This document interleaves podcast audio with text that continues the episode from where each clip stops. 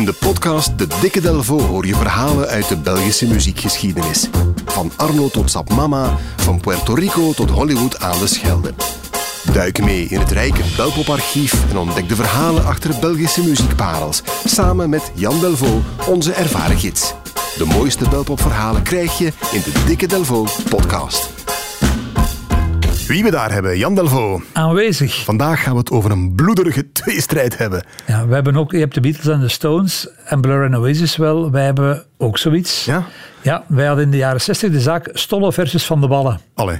En daarvoor moeten we naar het noordwesten van de provincie Oost-Vlaanderen, naar het landelijke gebied tussen Gent en Brugge. Wat was dat, Meetjesland? Uit Meetjesland, ja, ja, ja, heel ja. mooi. En daar komt in negentien achtenzestig deze grote hit vandaan van Johan Stolle. Met verlof in Hongarije, in een dorp zonder hotel, kwam de liefde mij verblijden, speelde met mijn hart een spel. Concerto voor jou, Natasja, speel ik op klavier van mijn hart.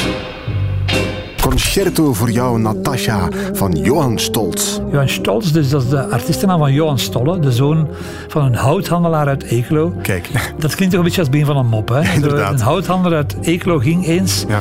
Nu, Johan wil niet in de houthandel en hij gaat piano studeren aan het conservatorium in Gent. Wat eigenlijk ook wel een klein beetje houthandel is, piano ja. leren spelen. En hij ontpopt zich tot de, de, ja, de, de Liberace van het Meetjesland, eigenlijk, de Eddy Wally van Eeklo. Zo'n, ja, een, een, heel vaak een net geklede charmeur, heel vaak in het wit, achter een witte piano. Hij heeft opgetreden in Las Vegas en thuis bij Elizabeth Taylor en Richard Burton.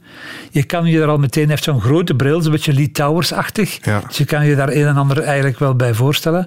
Johan is niet meer onder ons, hij overlijdt op drie april tweeduizend achttien. En diezelfde dag gebeurt er iets heel vreemd op Wikipedia. Zijn geboortejaar wordt aangepast. Ja? Heel gek, ja. Het wordt bijgesteld van... Iedereen dacht dat hij geboren was in negentien zesendertig, maar dat wordt bijgesteld naar negentien dertig. Dus volgens zijn overlijdensbrief is hij zes jaar ouder dan altijd werd verondersteld. Oké. Okay. De reden van die leugen is Eduard van de Wallen uit Zelzate. Die is aan het einde van de jaren vijftig namelijk de grote concurrent van Stollz in het Meetjesland, waar ze allebei een eigen en een goed draaiend balorkest hebben. Ja. Nu, die Eduard is een paar jaar jonger dan Johan, dus doet Johan op zijn beurt een jaar of vijf, dus zes jaar in totaal, ja. van zijn le- leeftijd af om beter in de markt te liggen bij de vrouwelijke bezoekers van de bal. Authentiek, echt waar gebeurt. Nu, ondanks die verjongingskuur zijn zowel Eduard als Johan allebei al halfweg de dertig, vooraleer ze doorbreken als artiest. Bij Eduard startte als rocker met dit nummer. In Havana, de stad mijner dromen, zag ik jou en jij keek lief naar mij. En zo is het geluk toch gekomen, want je hartje dat was nog steeds vrij. Oh, oh, gitana, oh, oh, gitana. Je bent het mooiste meisje van Havana. Oh. Het liedje O Gitana van die uh, Eduard van de Wallen. Ja, ja, de man met een vetkuif toen nog. En je kent hem, hoor. Het is Eddy Wally gewoon. Eddy, echt? Dit is het begin. Eddy Wally is gestart, gestart als, uh, op, op, op, een, op een, rock, een echt rocklabel. Ah, ik had hem niet herkend. Maar het heeft ook geen succes. Het heeft heel lang geduurd, zoals ik daarnet al zei. Het, hij was al halfweg de dertig voor hij eigenlijk doorbreekt. Dat gebeurt in negentien zesenzestig, wanneer hij onder de hoede komt van de Nederlandse muziekproducer Johnny Hoes. Ja. Johnny Hoes, een fan. Grote naam, hè? De slagerkoning. Voilà, die scoort met Normaal, Zangeres zonder naam, Doe maar, Henk Wijngaard is die reis, Toontje Lager ook, die reis eindeloos eigenlijk. Nu, die ontmoeting tussen Johnny Hoes en uh, Eddy Wally wordt op uh, Wikipedia als volgt om, omschreven. In negentien zesenzestig leerde Eddy Wally de Nederlandse producer Johnny Hoes kennen. Ja. Lijkt heel eenvoudig. Proper, hè? Maar dat is een eufemisme voor een bedevaart. Want het zat Eddy namelijk niet mee qua plaatverkoop in België. En in een ultieme poging om daar iets aan te veranderen wil hij te raden gaan bij Johnny Hoes, die in Weert woont. Dat is een gemeente in Nederlands Limburg, net over de grens eigenlijk. Met de auto is het vanuit Ertvelde anderhalf uur. Je zou denken, Eddy sprint in de wagen, rijdt naar daar. Maar Eddy kan niet rijden, dus uh, hij neemt de trein. Wat zo goed als ondoenbaar is, maar daar trekt Eddy zich niets van aan. Hij vertrekt in alle vroegte naar het station van Ertvelde en vraagt daar een ticket naar Weert. Ja. Ongeveer vier uur later komt hij toe in Budel. In Budel. Waarom in Budel? Er is geen station in Weert. Niemand ah, bon, heeft het ja. gezegd. Okay. Dus vanuit Budel moet hij nog tien kilometer te voet gaan tot aan de kantoor van Telstar, waar hij totaal onaangekondigd binnenstapt.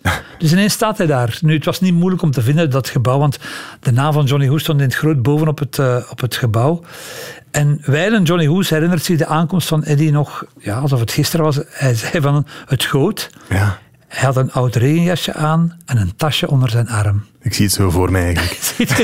Het is film, het is echt film. En Eddy vraagt Johnny gewoon op de man af, wil jij een plaatje maken met mij? En, en Hoes is eigenlijk al half verkocht door de moeite die Eddy had gedaan. Dus ja, die was om zes uur 's morgens vertrokken, die staat er om vier uur in de namiddag. Die moest nog terug ook natuurlijk.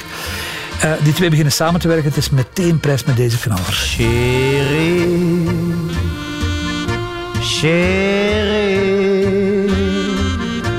Dans met mij de tango d'amore. Chérie, chérie. Want we zijn voor elk ander geboren. Ja, in tegenstelling tot het eerste nummertje dat we hoorden, herken je hem hier natuurlijk meteen. Eddy Wally met zijn ja. uberclassic Sherry. Geschreven door Johnny Hoes, dus die heeft ja, het ja. meest aan verdiend eigenlijk. Nu, hij heeft heel grote indruk gemaakt daar in, in het Limburgse Weert, want hij heeft daar ook een imitator en een lookalike en die heet, dit hou je niet voor mogelijk, Eddy Wannabe. Alles zeg. Dat zijn wel die dingen die mij een dag maken als ik zoiets ontdek. Die kan je ook zelf niet verzinnen. Nee, inderdaad. Eigenlijk. Die Eddy Wannabe die is geboren als Ton Wolter. En die heeft de pech dat zijn grootste fan Marina Wally heet. De dochter van... Ah, ja. Wally, ja. Ze heeft hem ontmoet, die Tom, tijdens een Eddy Wally-fandag. Meteen na het overlijden van haar vader in twintig zestien. En ze vraagt hem, ze noemt het allemaal bij die Wallys op de man af, of hij een duet wil zingen met haar. Ja. Nu, moet je je voorstellen, die, die vader is... pas overleden. Je denkt ervan, ze gaan een mooi nummer, een gevoelig nummer kiezen uit zijn repertoire. Nee, Marina staat erop dat die, dat die Eddy Wannabe, uh, dus de man die als twee druppels water op haar dode vader leidt, staat erop dat ze samen dit nummer zingen. Niemand laat zijn eigen kind alleen. Je bouwt het liefste muurtje om haar heen.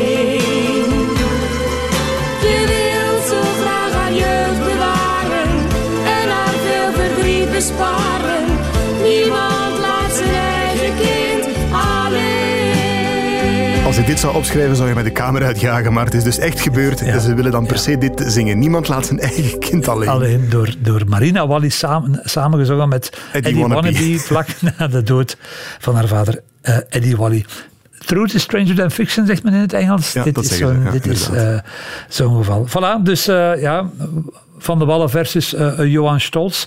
Uh, wat mag ik aanbieden? Wordt het die grote hits waar Johan Stollz dan mee gescoord heeft in achtenzestig concerten voor Natasja? Of gaan we naar uh, een rocker van uh, Eddy Wally? We gaan naar een rocker van Eddy Wally. Alleen al voor de moeite om helemaal naar Weert te reizen om zijn carrière een boost te geven. Voilà. Jan Delvaux, bedankt. Zeer graag gedaan. In Havana, de stad mijner dromen, zag ik jou en jij keek lief naar mij.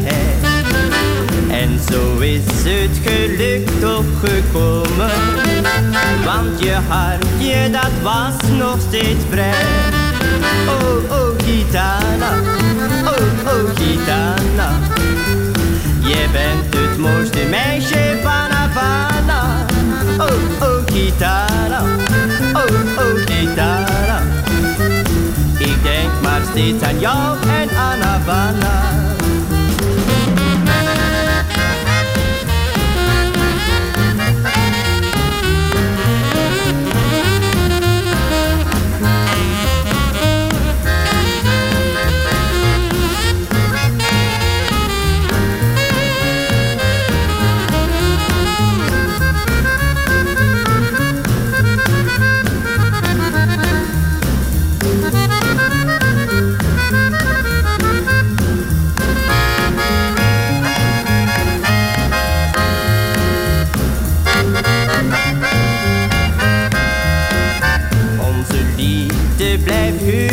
Als rozen, want we blijven elkaar eeuwig trouw. Ja, we hebben elkander gekozen. Er is niets dan Havana. espagnol. Oh, oh, gitana, oh, oh, gitana. Je bent het mooiste meisje van Havana. Oh, oh, gitana, oh, oh, gitana.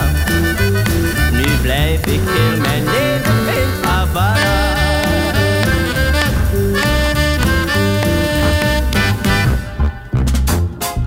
Check zeker ook de andere belpopverhalen in een volgende aflevering van De Dikke Delvaux.